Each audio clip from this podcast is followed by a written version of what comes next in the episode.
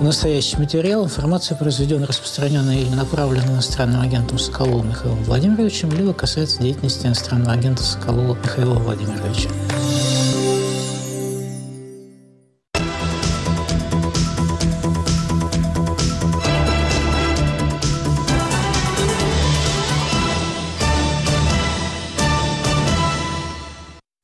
В эфире программа «Радио Свобода. Лицом к событию». Сегодня с нами писатель и публицист Юлия Латынина и политолог Александр Морозов. И начнем мы с очень печальной информации о гибели в колонии «Полярный волк» в поселке Харп политика Алексея Навального. Он скончался в 14 часов 17 минут по местному времени. Такова официальная информация.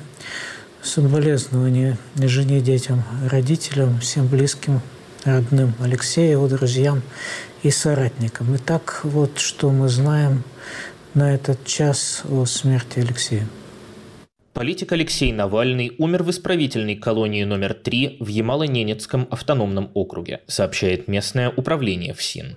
Ему было 47 лет. Навальный почувствовал себя плохо после прогулки, практически сразу потеряв сознание. Ему вызвали скорую. Медработники констатировали смерть. Пропагандисты Russia Today со ссылкой на источник пишут, что у Навального якобы оторвался тромб. Как определили это без вскрытия, остается загадкой. Следственный комитет начал проверку по факту смерти политика. Соратники Навального заявили, что официальной информации, подтверждающей его смерть, пока нет. 12 февраля у Навального было свидание с родными. Видели сына в колонии 12 числа. Были на свидании. Был жив, здоров, жизнерадостен. Адвокат Навального Леонид Соловьев рассказал, что был у него в среду 14 февраля, и все тогда было нормально. На заседании Ковровского суда 15 февраля по видеосвязи из колонии Алексей Навальный тоже выглядел здоровым. Ваша честь, я жду, я вам отправлю номер своего лицевого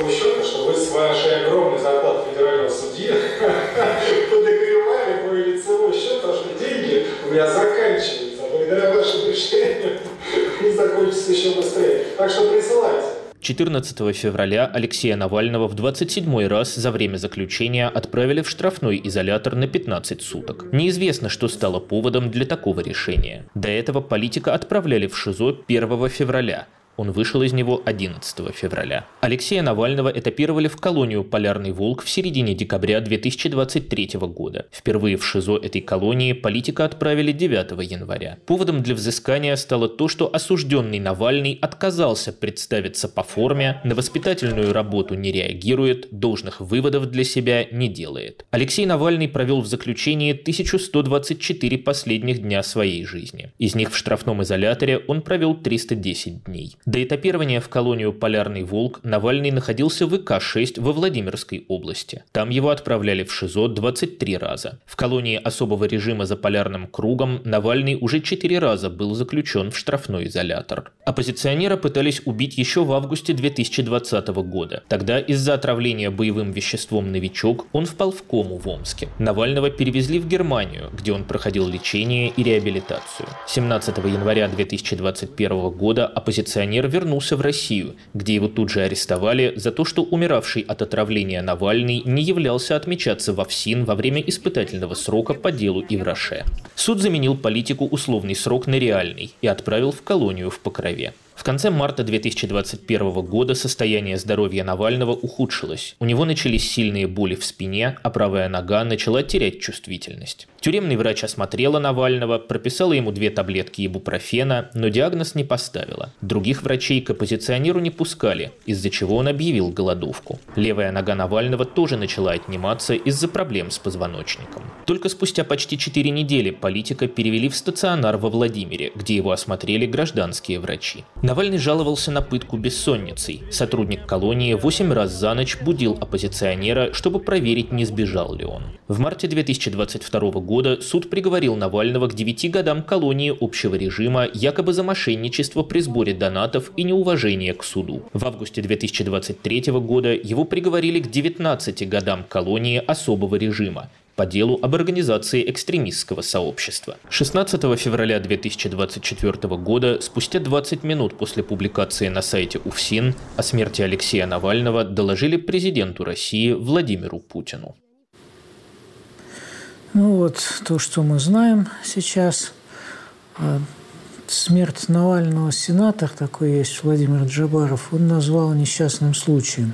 Можно ли использовать такой термин по отношению к политзаключенному, которого 27 раз отправляли в штрафной изолятор, отказывали в медицинской помощи, подвергали издевательствам.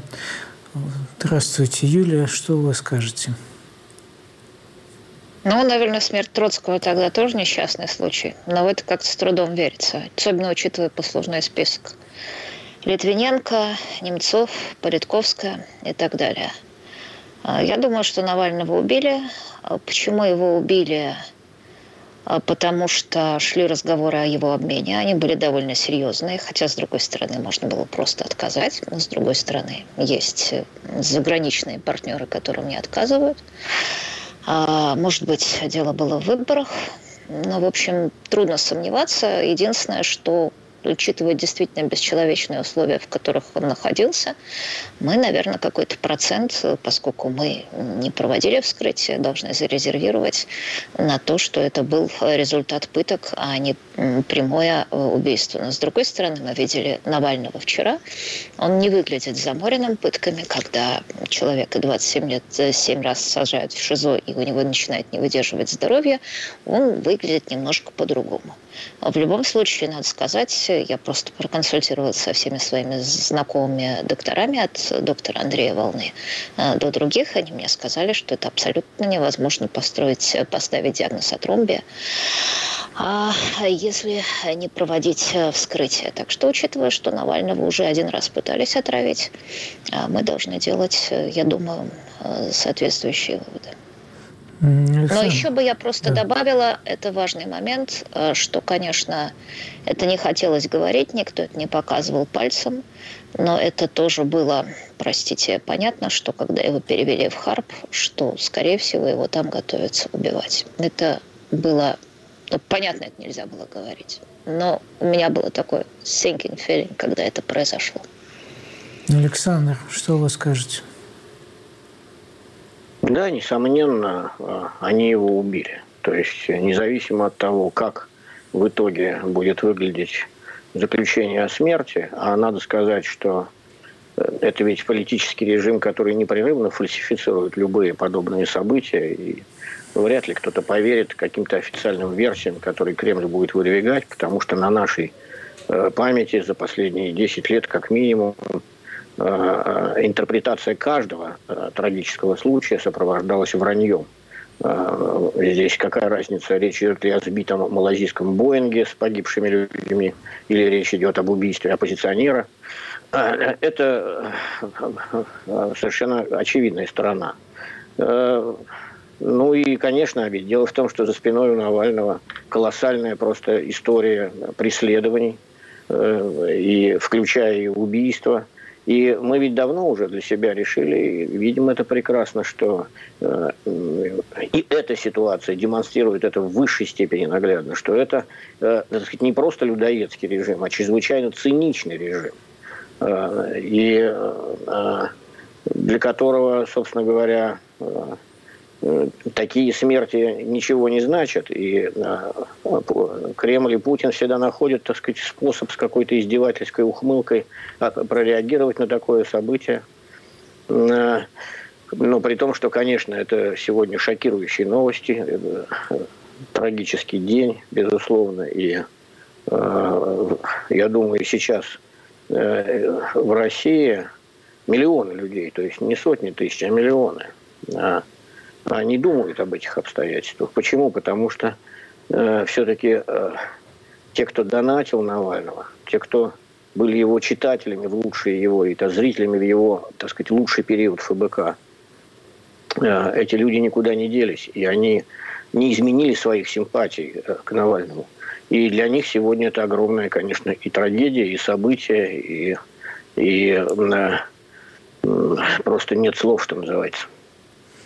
Юлия, ну вот э, когда политик Навальный прилетел в Москву, был арестован, вот мог ли Алексей предполагать, что он снова рискует жизнью, когда решил возвращаться в Россию?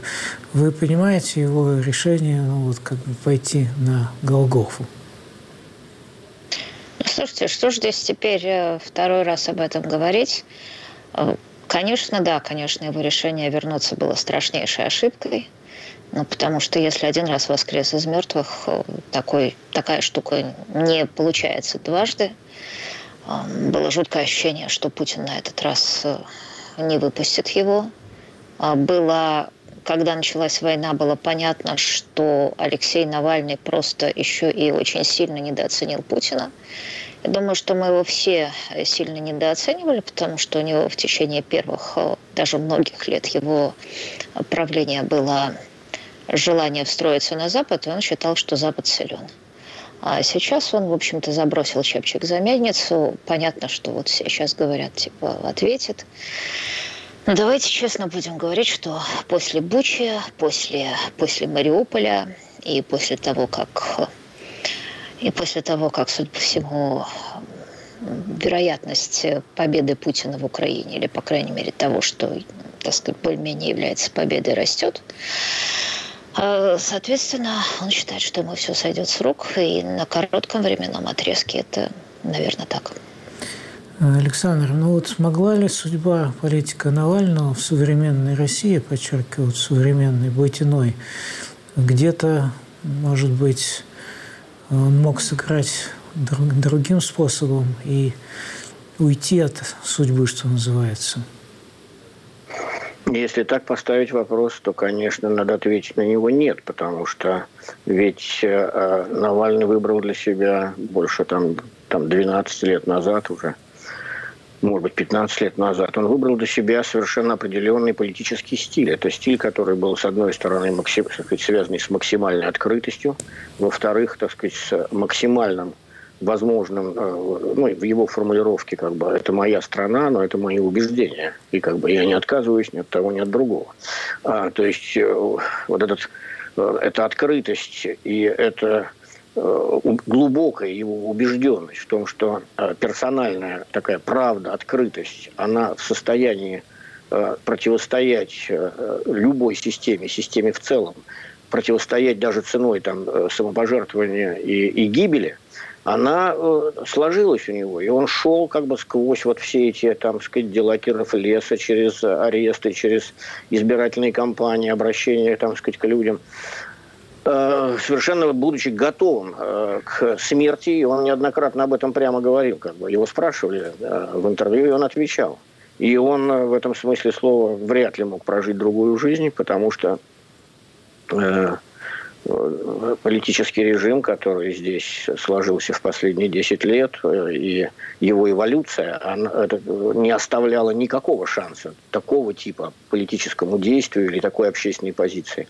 Поэтому так сказать, он он был, он был ими отравлен, он был ими посажен на срок, э, о котором каждый из нас понимал, что они посадили его, чтобы он не вышел никогда. И они его убили. Вот, собственно говоря, здесь все наглядно, и вариантов тут э, никаких не было. Ну вот и вопрос, на что же он рассчитывал? Если ответить очень коротко, я скажу, конечно, вот, ну, собственно говоря, я отчасти и сказал. То есть э, в политической истории бывают люди, Э, очень, очень высокого, почти религиозного как бы, градуса представления своей миссии. И э, в, в, в последний период советской истории, ну, мы все помним, был там Анатолий Марченко, Владимир Буковский, Щеранский, э, Стусь и целый ряд других людей, которые шли в тюрьму. Они внутри тюрьмы вели себя так же, как Навальный. То есть оказывали сопротивление, не выходили из ШИЗО, они вскрывали вены – они знали точно, что их не выпустят никогда, и э, у них не было никаких надежд на обмен. Тем не менее, они шли на конфликт с этой системой. А, а, основанием для этого конфликта было только, так сказать, наличие, ну вот, как бы сказать, достоинства личности, то есть автономии личности.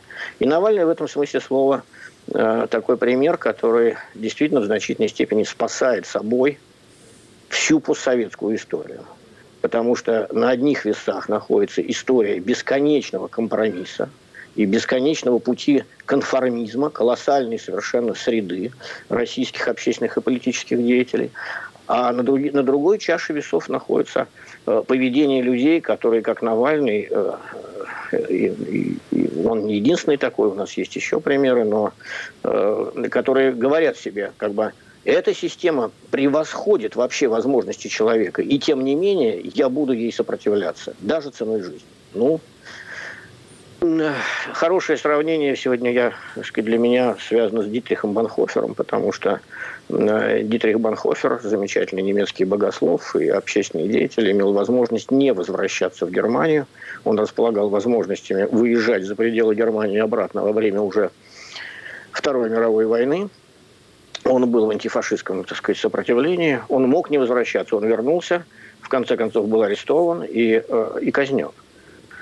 Э, но надо сказать, что он составляет сегодня гордость Германии, не только Германии, а всей Европы, со своей персональной позицией. Ну, примерно такая же судьба, я думаю, будет у Алексея Навального в дальнейшем. Я думаю, что как бы следующие поколения русских будут просто гордиться э, наличием такого человека в национальной истории. Ну да, то есть как бы спасает честь нации. Что сейчас, Юль, можно сказать о политической роли Алексея Навального до его последнего окончательного ареста? Ну вот он был, видимо, все-таки основным лидером оппозиции после гибели Бориса Немцова. Ну, в какой-то мере да, потому что при всем уважении к Борису Немцову, Борис Немцов все-таки воспринимался как человек, который пришел из прошлого, который участвовал в управлении страной. И несмотря на то, что он был ну, совершенно в этом не виноват, тем не менее, вот это управление страной кончилось Путиным. И одни, соответственно, предъявляли Немцову там, и Чубайсу и другим приватизацию, другие, наоборот, предъявляли Путину. А я думаю, что у Немцова все-таки ну, пост, постфактум-то мы говорим, да, вот какой замечательный был. Но после того, как э, Ельцин снял Немцова и не сделал его преемником, вот это была бы действительно другая Россия. А у Немцова все-таки вряд ли были политические шансы. У Алексея Навального в другой России бесспорно были политические шансы. И, откровенно говоря, э, вот там вот все эти рассуждения о мучениках, э, я, конечно, очень понимаю, но мне, в общем, мне кажется, что надо честно сказать, что Алексей Навальный сделал ошибку трагическую, ужасную.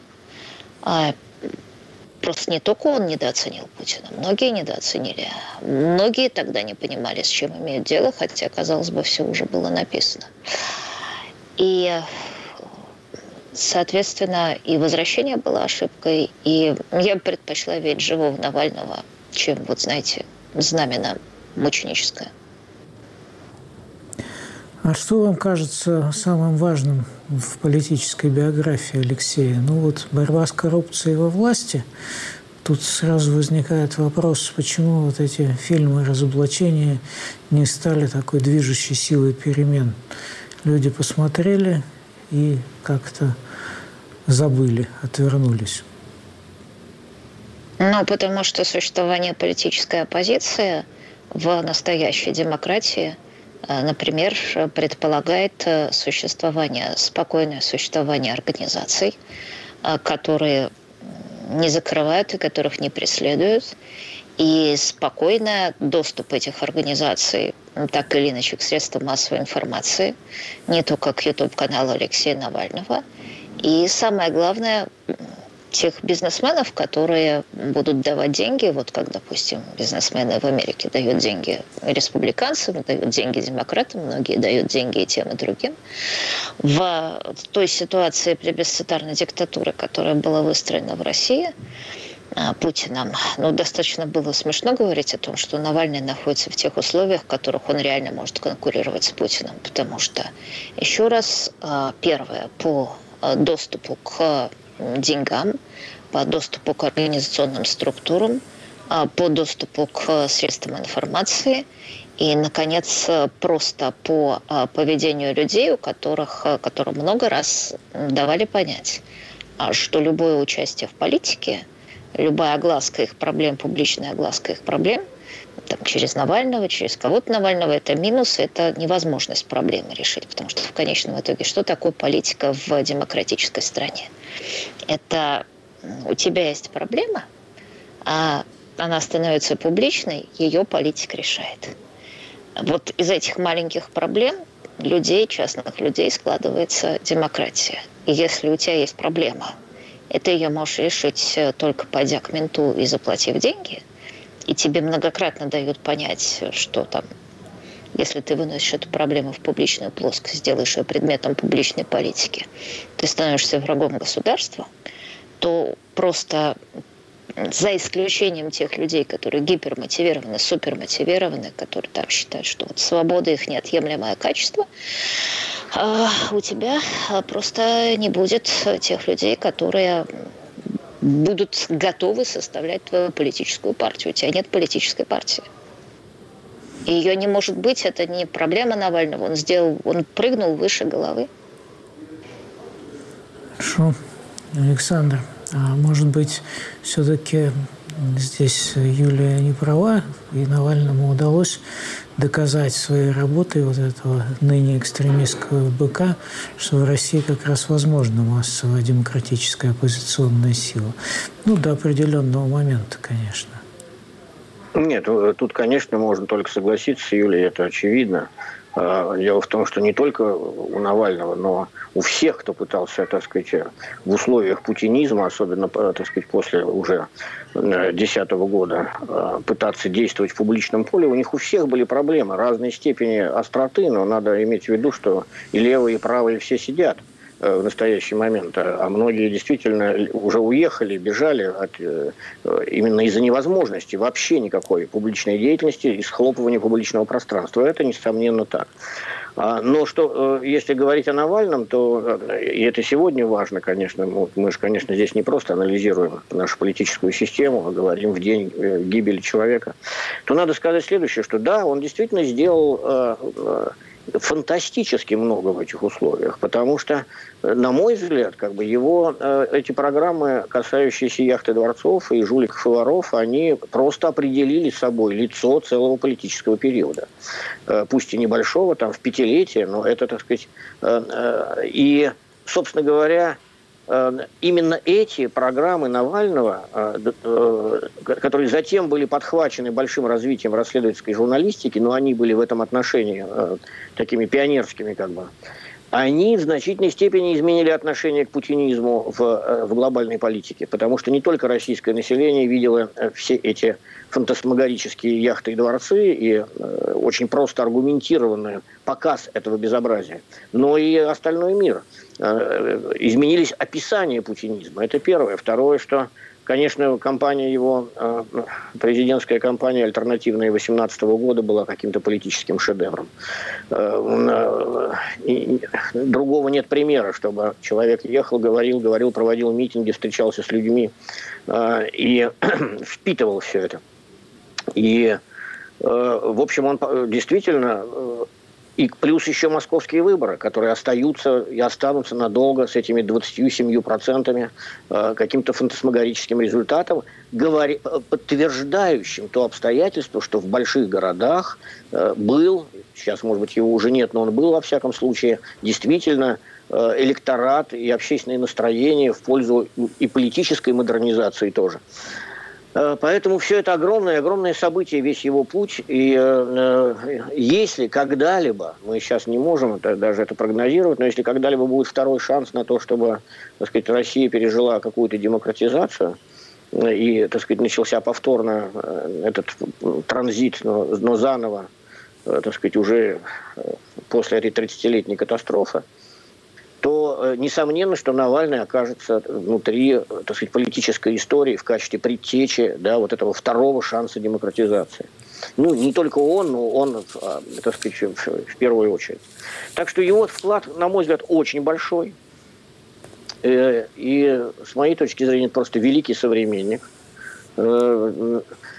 И я согласен с Юлей в том, что э, он политик нового поколения. Это фундаментальный момент, потому что его аудитория – это аудитория его поколения, и, и даже чуть младше него.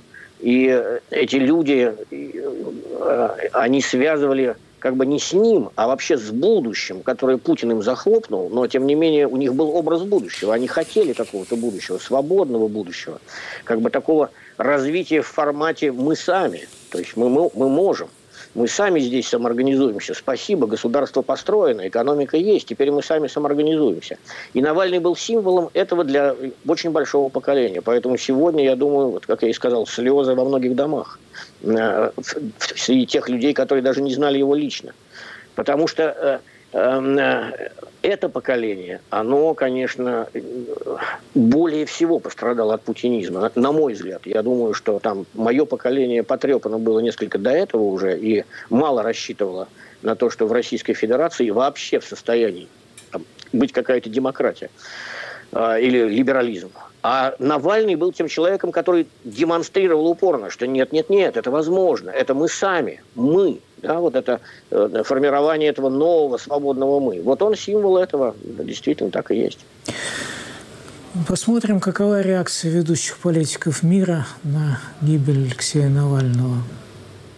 Uh, Агентство пишут, что он годами был в колонии и сейчас умер. Российский политик Алексей Навальный сегодня на обложках ведущих зарубежных СМИ. Новости о его смерти комментируют российские и западные политики. Навальный заплатил смертью за свое мужество вернуться в Россию, заявил канцлер Германии Олаф Шольц. Премьер-министр Великобритании Риши Сунак отметил мужество политика. Будучи самым ярым защитником российской демократии, Алексей Навальный на протяжении всей своей жизни демонстрировал невероятное невероятное мужество. Мои мысли с его женой и народом России, для которого это огромная трагедия. Политики возлагают ответственность за смерть Навального на российские власти. Президент Латвии Эдгар Ринкевич прямо написал, что оппозиционер был жестоко убит Кремлем. Об этом же говорил и его украинский коллега Владимир Зеленский. Мы только что узнали, что Алексей Навальный умер в российской тюрьме. Очевидно, что он был убит Путиным, как и тысячи других, которых мучили, пытали из-за этого одного человека. Путину все равно, кто умрет, пока он сохраняет свое положение. И именно поэтому он не должен ничего сохранять. Путин должен потерять все. Он не должен ничего сохранять и должен нести ответственность за то, что он сделал. Глава НАТО Йенс Столтенберг заявил, что России придется ответить на серьезные вопросы. Я глубоко опечален и обеспокоен сообщениями из России о смерти Алексея Навального. Мы увидели, что Россия становится все более авторитарной державой. Они использовали репрессии против оппозиции в течение многих лет. И, конечно, он был в тюрьме. Поэтому чрезвычайно важно, чтобы Россия ответила сейчас на все вопросы, которые будут заданы по поводу смерти. Госсекретарь США Энтони Блинкин заявил, что смерть Навального показывает всю гниль российского режима. Более десяти лет российское правительство, Путин преследовали и травили Алексея Навального. Его смерть в российской тюрьме, а также зацикленность и страх перед ним только подчеркивают слабость и гниль в самом сердце системы, которую построил Путин. За это несет ответственность Россия. Мы будем говорить со многими другими странами об Алексее Навальном, особенно если сообщения о его смерти подтвердятся. Вице-президент США Камала Харрис заявила, что смерть Навального – еще одно свидетельство жестокости Путина. Мы получили сообщение о том, что в России погиб Алексей Навальный. Это, конечно, ужасная новость, которую мы пытаемся подтвердить. Я молюсь за его семью, включая его жену Юлию, которая сегодня с нами. Если новость подтвердится, это станет еще одним свидетельством жестокости Путина. Какую бы историю они не рассказали, мы должны четко понимать, Россия несет ответственность, и нам будет что сказать об этом позже. Ну вот такая картина. Мировые политики скорбят, российские, в общем, многие совсем не скорбят. А, Юлия, что вы скажете? Вот, э, получается, власть все время пыталась опередить Алексея Навального и преуспела, и вообще убита ли идея мирной смены власти в России теперь? Ну, слушайте, это какой-то такой философский вопрос. Я просто вот слушала всех этих э, западных товарищей, а я думала, и что же интересно они сделают, кроме того, что выразят глубокую озабоченность и непременно потребуют провести расследование. А, может быть, э, там, примут очередной пакет санкций, который, значит, запретит россиянам, я не знаю, карточки ввозить, карточки заводить или что-нибудь в этом роде. И меня очень удивило, что большинство из них говорили об ответственности России. Почему-то никто из них даже не посмел открыть рот и сказать об ответственности Путина или об ответственности Кремля. Но вот даже, знаете, на самом деле неприлично. Ну, вдумайтесь, погиб человек, который боролся за российскую демократию, а за смерть его, видимо, ответственны все россияне. Ну, по крайней мере, вот это я услышала в этих западных словах. Это было мерзко. Даже боятся назвать слово Путин. Навальный бы не побоялся. Ну вот жена Алексея Навального, Юлия, кстати, выступила, несмотря на такую ужасную ситуацию, на конференции э, в Мюнхене и, собственно, сказала. Спасибо большое. Спасибо конференции, что дали мне а, главную сцену. А, наверное, вы все уже видели приходящие сегодня ужасные новости. Я долго думала, стоит ли мне выйти сюда или сразу лететь к моим детям. Но потом я подумала, что бы сделал Алексей на моем месте. И я уверена, что он бы был здесь. Он был бы на этой сцене. Я не знаю, верите или нет тем новостям, ужасным новостям, которые мы получаем только из государственных источников в России. Потому что долгие годы, и вы все эти знаете, все это знаете, мы не можем верить Путину и путинскому правительству. Они всегда лгут.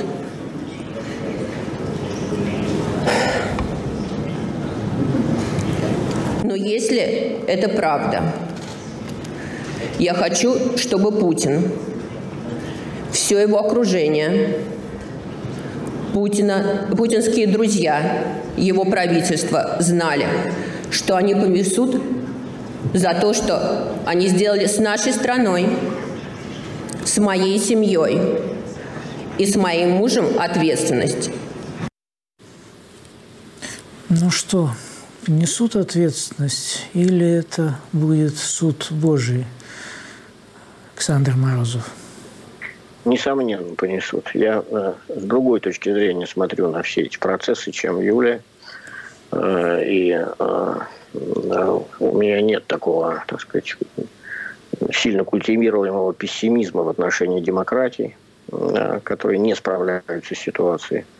Э, я думаю, что Путин э, со всей своей системой находится в том же ряду, в котором находились предыдущие персонажи подобные. Э, демократии прекрасно справились и со слабыми формами искажения демократии, такие как там режимы, например, Сильвио Берлускони, который ушел с политической сцены.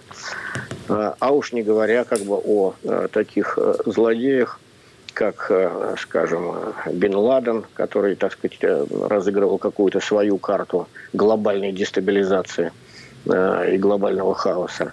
Далеко, так сказать, слетел с политической сцены господин Ахмадинежад, который громко выступал примерно с той же риторикой, что сегодня и Путин, и позиция Ирана уже другая. И так далее, и так далее. Значит, ответ не бывает быстрым. Очевидно совершенно, что отсутствие того, о чем говорила Юлия со стороны э, правительств западных, оно ведь не является их слабостью, оно является только э, значит, прекрасным пониманием, что силовые решения в отношении таких режимов имеют колоссальные издержки, далеко превосходящие выгоды от ликвидации такого режима. Это фундаментальная часть политики. И до того, как так сказать, начинается то, что произошло с Милошевичем, э, обычно такой Милошевич 5-7 лет как бы разъезжает туда-сюда на танках по своей собственной территории э, или по территории соседней страны. Э, и в этом смысле слова я не сомневаюсь, что Владимир Путин будет висеть вниз головой, как Муссолини, в итоге своего яркого жизненного пути.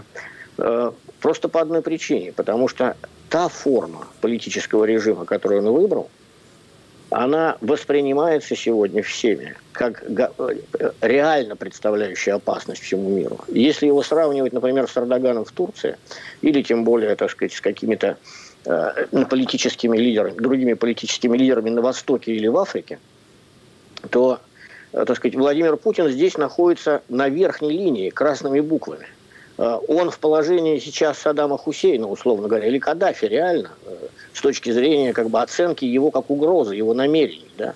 Но при этом, в отличие от них, он еще обладает ядерным оружием, поэтому он представляет глобальную и устранимую проблему.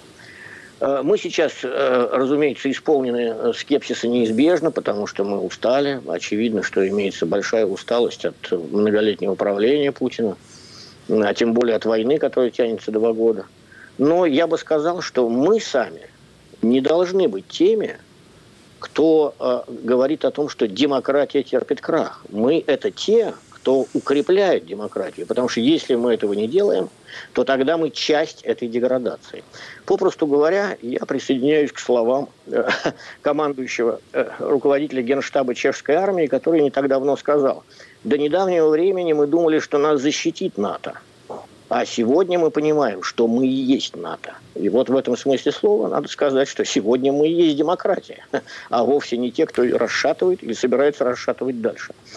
Вот примерно такой контекст э, сегодняшних событий. И если, так сказать, отвечать на твой вопрос, э, чем закончится историческое противостояние тех сил, которые представлял э, Навальный в России, и тех сил, которые представляет Путин, то, конечно, представить себе, что Путин одержал победу, это действительно буквально представить себе, что, так сказать, зло одержало полную победу в мировой истории. Нет, так, конечно, не будет, это очевидно. Сколько бы сейчас не поясничал Кремль, как бы его люди, до какой степени, так сказать, цирка Шапито и чудовищной постмодернистской клоунады они бы не дошли, как бы они не кичились тем, что у них ядерное оружие, и как бы им ни казалось, что они в состоянии, так сказать, э, манипулировать, э, э, так сказать, и президентами других стран или обществами других стран, итогом этого будет знаешь, примерно как бы такой как бы хлопок пузыря, который лопнул это просто совершенно неизбежно. Э, потому что в противном случае, это все понимают, никто не сможет ответить собственным детям, почему так сказать, произошла победа чудовищного, бесстыдного зла э, в европейской истории. Поэтому Путина не будет. Ну что ж, а внутри России политические последствия трагической гибели Навального будет все-таки иметь. Вот тут идут сообщения о том, что люди идут к памятникам жертвам репрессий с цветами и к Соловецкому камню, и это не единицы, а довольно много людей. Так что какой-то отклик, наверное, и будет. Юлия. Ну, слушайте, я думаю, что вообще то, что день, день убийства Навального, это будет когда-нибудь день национального траура. Я не сомневаюсь, что когда-нибудь именем Навального будут называть площади и улицы. Я только не знаю, когда это будет и сколько времени для этого надо пройти. А, потому что, понимаете, вот э, мы все время спрашиваем, что будет в будущем. Ну, это понятно. Человек все время хочет предугадать, что будет в будущем. Вообще-то, откровенно говоря, за несколько последних лет мы неоднократно ошибались в предугадывании этого будущего. В том числе ошибся и Алексей, трагически ошибся. А, но просто если посмотреть на последние 20 лет э, Путина у власти, то мы видим, что Запад не смог за эти 20 с лишним лет окоротить Путина, а, не смог с ним взаимодействовать. И более того, если в начале, собственно, что нас всех обмануло, как я уже сказала, что особенно до посадки Ходорковского, Путин был тот человек, который старался понравиться Западу, который считал, что он вступит в НАТО, который, ну, видимо, он считал, что, знаете, вот Запад, его же учили на уроках э, в КГБ где-нибудь, что Запад – это такая э, коррумпированная общественная система, в которой за фасадом демократии люди обделывают свои делишки и коррумпированные политики строят дворцы. Ну, примерно это же самое он построил в России, а потом, значит, принялся стучаться в этот Бельдербергский клуб, который, как он считал, существует, а его почему-то туда не приняли, он страшно обиделся. Так вот, просто пока он стучался в Бельдербергский клуб, он вел себя, а, ну, как, ну, сказать, ну да, конечно, не подарок, но вот есть Эрдоган, есть, есть какие-то другие люди, все равно, значит, их куда-то э, с ними разговаривают. И просто я вижу, что Путин не стал бы таким, как он стал, если бы он последовательно не видел слабости Запада, который не может ему противостоять. Вот а может все, быть, дело не в слабости все... Запада, а еще в слабости российского общества? И это тоже? А, Слабость российского общества, безусловно, но, понимаете, во всех постсоветских обществах э, они оказались крайне уязвимы для построения персоналистской власти, э, и не только постсоветские общества, а гигантское количество стран третьего мира. Но просто вот физически одна вещь, которую можно заметить, э, что если когда в 91 году Саддам Хусейн вторгся в Кувейт, то ему объяснили с помощью оружия, почему это делать нельзя – а когда в 2008 году Путин вторгся в Грузию, то и сказал, что во всем виновата НАТО и во всем виновата специфически Америка, то президент Америки Барак Обама сказал, а теперь мы попробуем перезагрузку. А, и когда в 2014 году Путин аннексировал Крым, то ему что сделали? Пожурили. Вот Путин заметил эту разницу, которая произошла с 91 по 2008-2014 год, и действовал дальше соответственно. И хотя я вот э, просто медом и маслом слова Александра, что значит, когда-нибудь справедливость восторжествует. Должна сказать, что как э, историк я не вижу, чтобы справедливость очень часто торжествовала в человеческой истории. А, хотя я вижу, что действительно те цивилизации, в которых торжествовала несправедливость, какие-нибудь там совершенно чудовищные люди, они просто-напросто исчезали с лица земли. Они становились неконкурентоспособны. Но вот это то есть, извините, извините за пессимизм, просто, наверное, тот день, который не очень располагает к оптимизму. Ну да, тут оптимизма, конечно, мало, когда пишут, что гибель Навального может стать одним из поворотных событий, как убийство Кирова, например, и, так сказать, старт каких-то еще более массовых репрессий, которые могут произойти. Ну вот давайте мы сегодня попытались людей спросить, что они решатся сказать об Алексее Навальном. Давайте посмотрим. Ну, я считаю, что это был э, очень смелый, очень честный человек. И это был единственный человек, который делает вещи, которые мы все боимся делать, правильные. И, ну вот, э, он своей жизнью заплатил за это. И это ужасно, очень несправедливо. Наверное, он был человек чем-то хороший, чем-то плохой. Смотри, с какой стороны смотреть. Мне он как-то не интересен.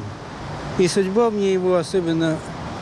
И вообще я считаю, что все, кто хоть выступает против России, все виноваты. Даже если они и правы. Ну, оппозиционер был. В свое время он, собственно, возглавлял оппозицию. Ну, вот чем и запомнился. Вот и все. Че. И что он приехал, его вот так. Он боролся за нас. Он боролся за нас, миленький мой. Я очень огорчена. Очень огорчена, очень. Боже мой, я правда не верю. Ну, может быть. Ой, ой, ой. Боролся за свою страну. И, наверное, в какой-то степени сам виноват, что вернулся, когда узнал о том, что его отравили. И, что сказать, сил его семьи. Это был его выбор, да. А бороться до последнего. И как бы, наверное, и э, те люди, которые его поддерживали, поддерживали идеи, должны продолжать бороться. Но... Ну, по поводу самого факта очень жаль. Э, и жаль, что так. А запомнился, ну, всем, чем он делал. Теперь э, он икона, как бы символ. Поэтому все. Этим и запомнится, я думаю, теперь. Я бы сказала слова скорби для его родных. Может быть, у него мама жива, папа, жена, дети. А в остальном это предатель нашей Родины. Ничего плохого о нем я не могу сказать. Не могу ничего. Но, конечно, власти поступили совершенно... Это вот правда невозможно говорить об этом спокойно. Ну, вот такая живая картинка с улиц Москвы в день гибели Алексея Навального. Александр, ну а что власти, как они себя будут вести? Вот уже появилась и одна версия сакральной жертвы Запада. Э, там Соловьев смерть Навального организовала ЦРУ. Кремлю перед выборами это невыгодно, госпожа Сибанян. Ну и другие. Как они будут работать с общественным мнением? Да, в общем, не так это и важно, честно говоря, потому что э, набор этих э, фокусов э, с объяснениями произошедшего у, кремль, у кремлевских операторов один и тот же из года в год. И я не думаю, что даже здесь есть, как бы, ну, сказать, что обсуждать внутри этой кремлевской реакции. Можно обсуждать только следующее, ну, собственно, то, что здесь уже прозвучало.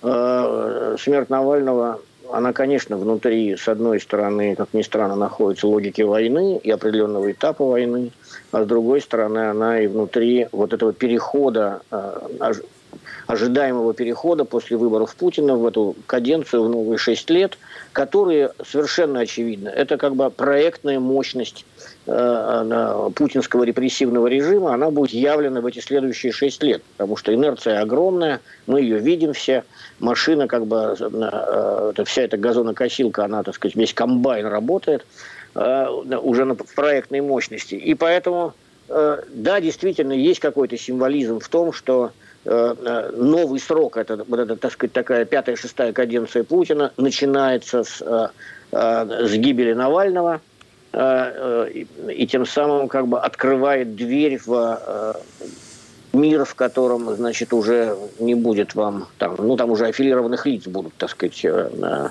э, мучить, а прямо людей, обвиненных, э, значит, там, каких-то инагентов, в отношении них просто фетву будут объявлять. Ну, то есть, как бы, увидишь, убей. Вот, как бы, примерно такая логика.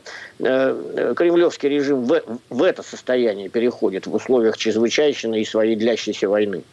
Так что я думаю, что здесь это важно. То есть важна трансформация своего, самого режима, а не реакция, так сказать, риторическая реакция кремлевских властей на это. Юля, как вы думаете, решатся ли власти на то, чтобы позволить провести публичное прощание с Алексеем Навальным на родине в Москве? Я так понимаю, что Юлия, ваша тезка, туда полетит, несмотря ни на что, конечно. Я думаю, они решатся, но я самое главное, я даже думаю, вот как они будут отдавать тело, потому что, ну, все-таки для них, наверное, будет очень важно, чтобы тело не было вывезено куда-нибудь на анализ, потому что ну, вывезли вот тогда живого Навального в Германию и нашли новичок. И еще раз повторяю, что еще вчера Навальный был жив, и всем, кто будет говорить, что 27 раз в ШИЗО тут и здорового заморят, это действительно правда. И, но с другой стороны, мы своими глазами вчера видели абсолютно живого Навального, который совершенно не походил на заморенного человека. И мы знаем, что человек э, выдерживает. Там вот Александр Солженицын сидел в чудовищных условиях, люди сидели в чудовищных условиях. И прекрасно у них э, все выдерживается. Так что я думаю, что у них будут большие резоны не пытаться сделать так, чтобы тело нельзя было вывести. И посмотрим, как они будут эту проблему решать. Ну а как бы мы помним Алексея, вот для вас каким он войдет в историю как человека, как личность Александра? У нас у каждого есть какие-то личные воспоминания, связанные с ним, какие-то очень щемящие. И надо сказать, что почему-то для меня сейчас в эти, в эти часы там приходит в голову, как э, во время выборов э, в Москве, выборов мэра, мы с женой как бы шути, шутили э, и говорили, что... А в это время э, все задавали вопрос, кто стоит за Навальным? Э, и мы такую сделали такую шутливую картинку, что кто стоит за Навальным? Мы стоим за Навальным. Э, и надо сказать, что Навальный, я думаю, во многих семьях, у многих людей вызывал вот так сказать, не только какие-то суровые такие политические какие-то реакции и политическую создавал среду. Но Навальный был ведь весельчак-шутник, так сказать, человек неимоверно такого открытого, открытой коммуникации. Э, сам э, прекрасный стилист такой литературный. Я часто об этом писал, как бы поражаясь тому, как он строит речь. Вот это все во мне, оно остается и останется. И теперь я буду чаще вспоминать там, какой-то антиселигер, на котором я впервые его увидел, как бы и, и так сказать, и, и познакомился. Все это было давно, это прошлая политическая эпоха, страница перевернута. Мы входим, в, так сказать, в последний длинный и адски тяжелый, э, так сказать, фрагмент путинизма. исторический. Э, и, так сказать, память о Навальном будет нам помогать в этом мраке дальше. Ну, сам Алексей Навальный высказался по поводу того, что, собственно, нужно и можно делать, если вдруг с ним случится несчастье. Здесь у меня просто очевидная вещь. Ну, не сдавайтесь. Не надо, нельзя сдаваться. Если это произошло, это означает, что мы необыкновенно сильны в этот момент, раз они решили меня убить. Ну и нужно использовать эту силу. Не сдаваться. Помнить о том, что мы огромная сила, которая находится под гнетом вот этих вот чуваков плохих, лишь потому что ну, мы не можем осознать, насколько действительно мы сильны. Все, что нужно для торжества зла, это бездействие добрых людей. Поэтому бездействовать не надо. Ну вот бездействовать не надо. Михаил Ходорковский призвал россиян прийти 17 э, марта на выборы вписать имя Навального в бюллетень для голосования. Как вы относитесь к этой инициативе, Юля, сначала? Это очень красивая инициатива. Другое дело, возникает вопрос, сколько впишут. И сколько будут, скольким будет страшно вписать. Ну, вы за, я так понимаю. Юлия за. Александр. Прощение. Да, Александр, что вы думаете о инициативе Михаила Ходорковского? Думаю, что большого значения придавать не надо, но как жест это очень правильно, и это даже не только там, политически не важно, но в человеческом плане это очень живой э, жест предлагается, жест памяти Алексея Навального. Если э, вопрос о том, как бы имеет ли это политическое значение, надо сразу сказать, ничто не имеет э, в нынешних условиях политического значения внутри России. Не только это, но и любое другое. Это почему? Вы людей Просто потому, что демобилизуете. Это... Вот тех, ну, которые стоят у Соловецкого камня. Это моральный жест. Я их ни, ни, ни в коем случае не против этого. Это персональные моральные жесты. Я только это подчеркиваю, необходимость этого. Но возвращаясь к тому, с чего начала Юля в этой программе, с чем я согласен, э, здесь не нужно путать никогда персональное, моральное так сказать, сопротивление, как некоторый такой личный экзистенциальный жест, да, э, и за это людям спасибо, еще раз, спасибо тем, кто отказался пойти на войну, будучи офицером, сам перед своей собственной совестью. Спасибо тем, кто, там, я не знаю, может быть, подорвал какие-то рельсы э, в, пол, в, пол, в полном одиночестве в какой-то забытой богом губернии для того, чтобы остановить военный эшелон и так далее, и так далее. Спасибо артактивисткам, которые там ценники меняют. Это личные акты. Э, но если говорить о политическом, то да, не будем, так сказать, морочить себе голову. Никакого политического, никакого политического пространства нет, и мы в другой фазе этого режима. Поэтому никакой деморализации так сказать, совершайте свои поступки, и мы тоже свои совершаем, каждый из нас. Да, ну вот, пока вы говорите, начались в Москве задержания, так что э, простейшая э, такая акция памяти, и то остается, в общем, сложность, сложно ее провести. Ну и, Юля, если можно, ваше ощущение – Каким для вас останется Алексей Навальный в вашей личной истории? Он останется фантастически умным, фантастически добрым, фантастически порядочным человеком, которым...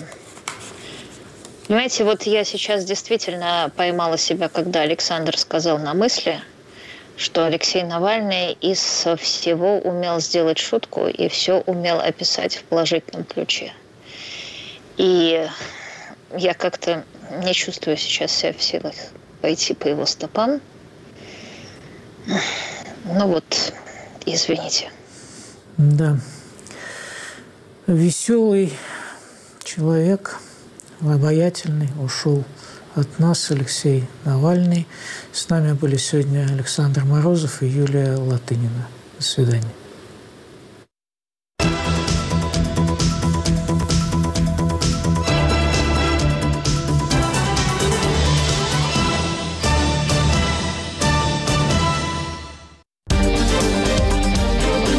Если вы испытываете трудности с доступом к сайтам Радио Свобода, Свобода.орг, Сибреал.орг и Севреал.орг, воспользуйтесь VPN-клиентом. Подписывайтесь на наши страницы в социальных сетях. Установите приложение «Радио Свобода» в App Store или Google Play. Туда уже встроен VPN. В случае необходимости используйте зеркальные сайты. Инструкции, как обойти блокировку на всех наших платформах. Оставайтесь с нами.